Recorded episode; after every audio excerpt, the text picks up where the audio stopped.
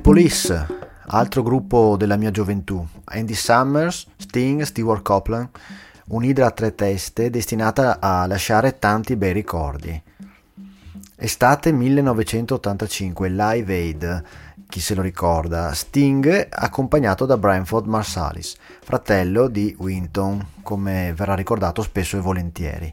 Ottima occasione per capire, se già non si fosse capito, che Sting ha già intrapreso una carriera solista, destinato ad un successo incredibile pur sempre all'ombra della band che ho già citato.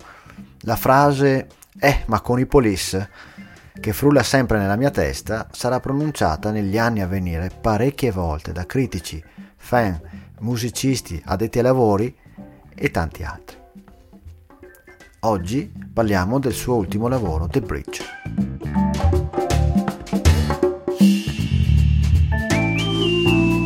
La domanda è spontanea, ma Sting ama ancora comporre, suonare, cantare?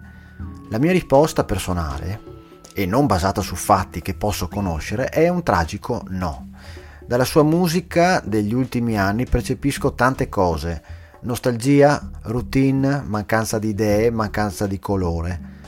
Manca di colore la copertina di The Bridge, sicuramente un album di Sting eh, stile ultime uscite, ma con alcune canzoni che hanno il compito di ricordarci chi è, un cantante dalla voce affascinante, un compositore consumato di hit che non riescono ad emergere, forse per mancanza di coraggio nella produzione.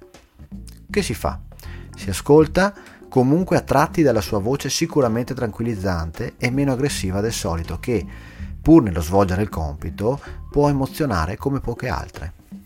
Ma ogni brano è un già ascoltato, un po' in tutti i settori.